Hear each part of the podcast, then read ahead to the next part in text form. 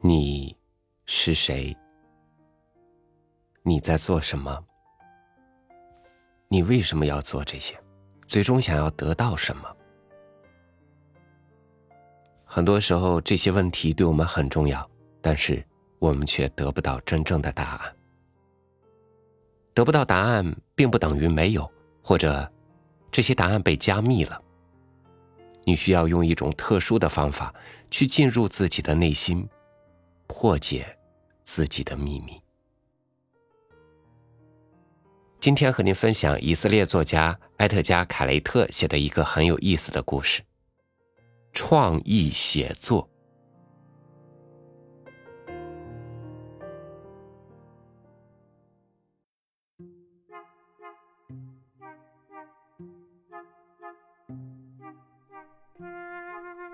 玛雅写的第一个故事是，在某个世界里，人们采取分裂的方式，而不是生育的方式进行繁殖。在那个世界里，所有人可以在任何时候分裂成两个人。分裂后的每个人年龄只有原来那个人的一半。有些人选择在年轻时进行分裂，例如一个十八岁的姑娘。可能会分裂成两个九岁的小女孩有些人则选择等到事业有成、积累了一定财富的中年再进行分裂。玛雅故事里的主人公一直没有进行分裂，他已经八十高龄了，但面对巨大的社会压力，仍然坚持不进行分裂。最后，他死了。这是个不错的故事，但结尾有点消极，而且落了俗套。不过，玛雅的这个结尾居然得到了创意写作班上很多人的称赞。创意写作班的老师应该是一位著名作家吧？尽管阿维亚德从未听说过此人。那个老师对玛雅说了一通他的结尾写得很深刻之类的鬼话。阿维亚德看得出来。老师的称赞令玛雅喜不自胜，他显得无比兴奋，像人们背诵圣经里的诗句那样，一字不落的向阿维亚德转述了那位作家的话。阿维亚德当初曾建议他换个结尾，但听了那番话之后，他收回了原来的意见，并说这完全是个人的品味问题，还说自己对写作真是不太在行。让玛雅去上创意写作班，是玛雅她妈妈的主意。他妈说，朋友的女儿去年上了某个创意写作班，感觉非常喜欢。阿维亚德也认为，让玛雅多出去走走，干点事情，对他可能会有好处。他自己倒是可以一直沉浸在工作中，因为公司里总是有忙不完的事情。但玛雅呢？流产以后，他就从未出过家门。每次一进门，阿维亚德就会看见他像尊雕像似的挺着身子呆坐在客厅里，不看书，不看电视，甚至也不哭。玛雅对上创意写作班的事有点犹豫，但阿维亚德知道该怎么说服他。先去上一节课，感受一下吧。他说。就像小孩子去上日间夏令营那样。后来想想，考虑到他们两个月前经历的那场噩梦，他觉得拿小孩子做类比有点不近人情。但当时，玛雅竟然笑了笑，说：“日间夏令营正是自己需要的。”玛雅写的第二个故事是，在某个世界里。你只看得到你爱的人。故事主人公是个已婚男人，很爱自己的妻子。有一天在走廊上，他妻子跟他迎面撞了个满怀，把他手上的玻璃撞落在地，摔得粉碎。几天以后，他在扶手椅上打盹儿，他妻子又坐到了他的腿上。对于这两次意外，他妻子都有自己的理由。走路时，他脑子里正想着别的事情；坐下去时，他正看着别的地方。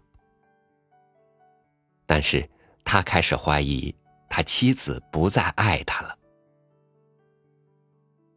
为了证实自己的想法，他决定做件极端的事情，刮去自己左边的小胡子。那天，他留着半边胡子，握着一束银莲花回到了家。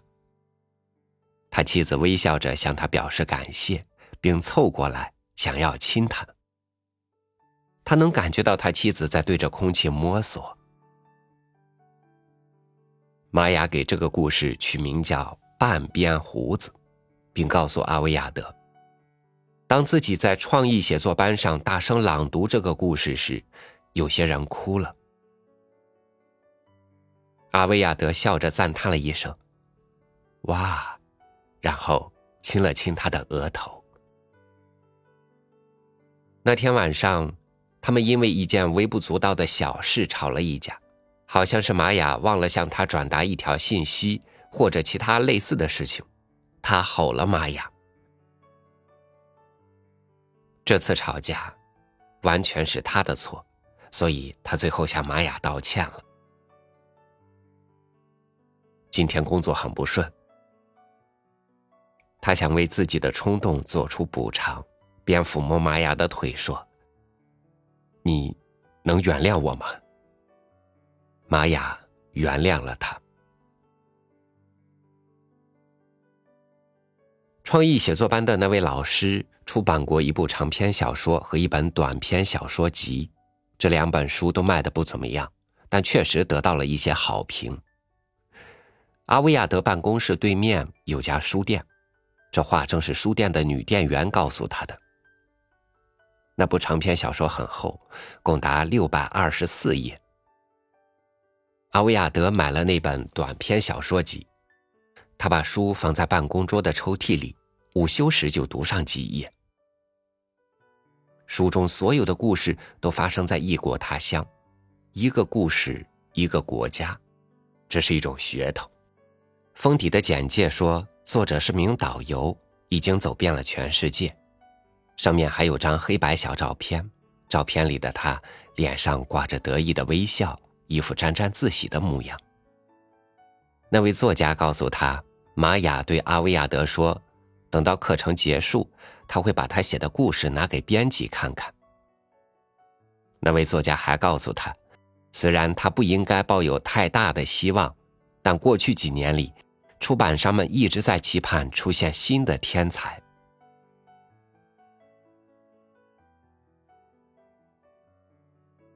玛雅的第三个故事，开头写的很滑稽：一名孕妇产下了一只猫。故事的主人公是那名孕妇的丈夫，他怀疑那只猫不是自己的孩子。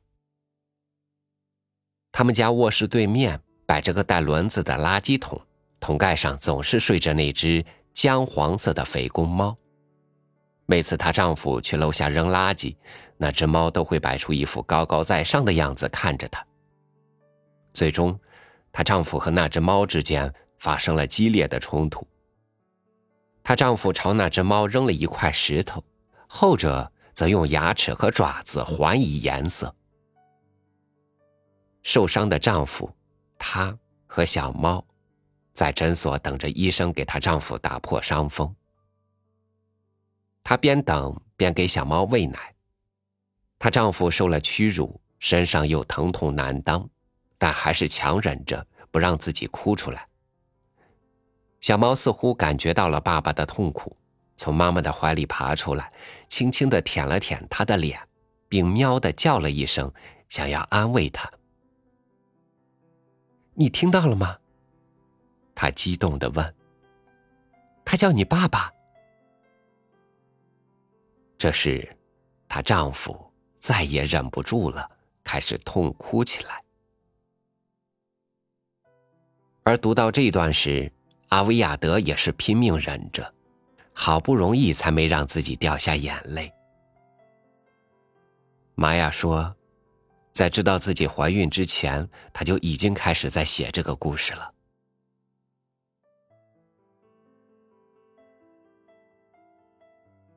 你不觉得奇怪吗？他问。我的大脑都不知道自己怀孕了，我的潜意识怎么会知道呢？接下来那周的周二，阿维亚德本该在创意写作班下课之后去接玛雅的，但他提前半小时到了那里，然后停好车去教室里找他。看到他，玛雅显得很意外，而他则坚持让玛雅介绍那位作家给他认识。那位作家身上散发着一股刺鼻的香水味。他有气无力的跟阿维亚德握了握手，并对阿维亚德说：“能做玛雅丈夫的人肯定非常特别。”三周以后，阿维亚德报名参加了一个创意写作入门班。这事，他完全瞒着玛雅，并且以防万一。他还告诉秘书，要是家里打电话来，就说他正在参加一个重要会议，不能被打扰。班上的其他人都是老大妈，看他的眼神色眯眯的。老师很年轻，瘦瘦的，裹着条头巾。班上的那些大妈讲了点关于那位老师的八卦，说他身患癌症，住在占领区的一处定居点。老师让每个人做一个无意识写作的练习，脑子里出现什么就写什么。他说：“不要去想，只管写。”阿维亚德努力让自己不去想，但这非常难做到。周围的那些大妈急匆匆的写了起来，活像一群正在参加考试的学生。在监考老师叫他们放下笔之前，拼命答题，生怕自己做不完试卷。几分钟之后，阿维亚德也开始动笔了，写的是关于一条鱼的故事。那条鱼在海里快乐的游来游去。就在这时，一个邪恶的巫婆把它变成了一个男人。那条鱼不想变成人，所以决定找到那个邪恶的巫婆，让她把自己变回去。由于它是条非常机灵又特别有事业心的鱼，所以寻找巫婆的过程中，他结了婚，还开了个从远东地区进口塑料制品的小公司。还是条鱼的时候，他曾游遍四大洋，积累了丰富的知识。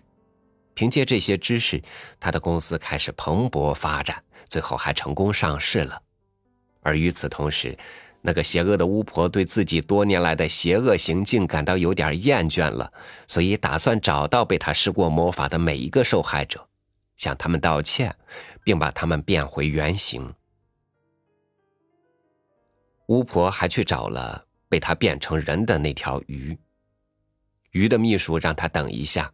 说他正在跟台湾的几个合伙人举行国际电话会议。此时，那条鱼几乎忘了自己本来是条鱼，而且他的公司也已经控制了半个地球。等了几个小时之后，看到会议仍然没有结束的意思，巫婆骑上扫帚飞走了。那条鱼的事业蒸蒸日上，当然，他自己也变得越来越忙了。时光荏苒，岁月如梭，不知不觉，那条鱼已步入了耄耋之年。他曾一次性低价买入几十栋宽敞的滨海别墅。有一天，透过其中一栋别墅的窗户，他看见了大海。于是，他突然记起自己其实是条鱼，虽然是条富得流油的鱼。在证券市场收购并掌控了世界各地几十家子公司，但仍然是条鱼，一条多年没有尝过海水味道的鱼。看到阿维亚德停下笔，老师向他投去一个询问的眼神。啊，我还没有写结尾。阿维亚德抱歉的说。他的声音压得很低，免得惊扰那些还在奋笔疾书的老太太。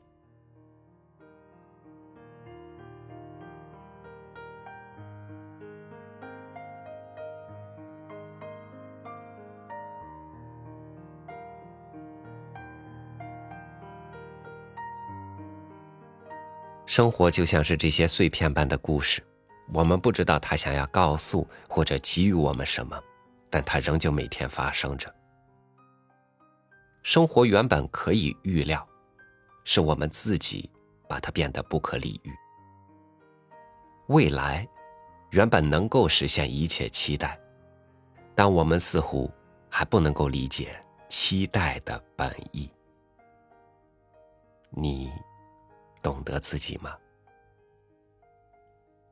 感谢您收听我的分享，欢迎您关注微信公众号“三六五读书”，收听更多主播音频。我是超宇，祝您晚安，明天见。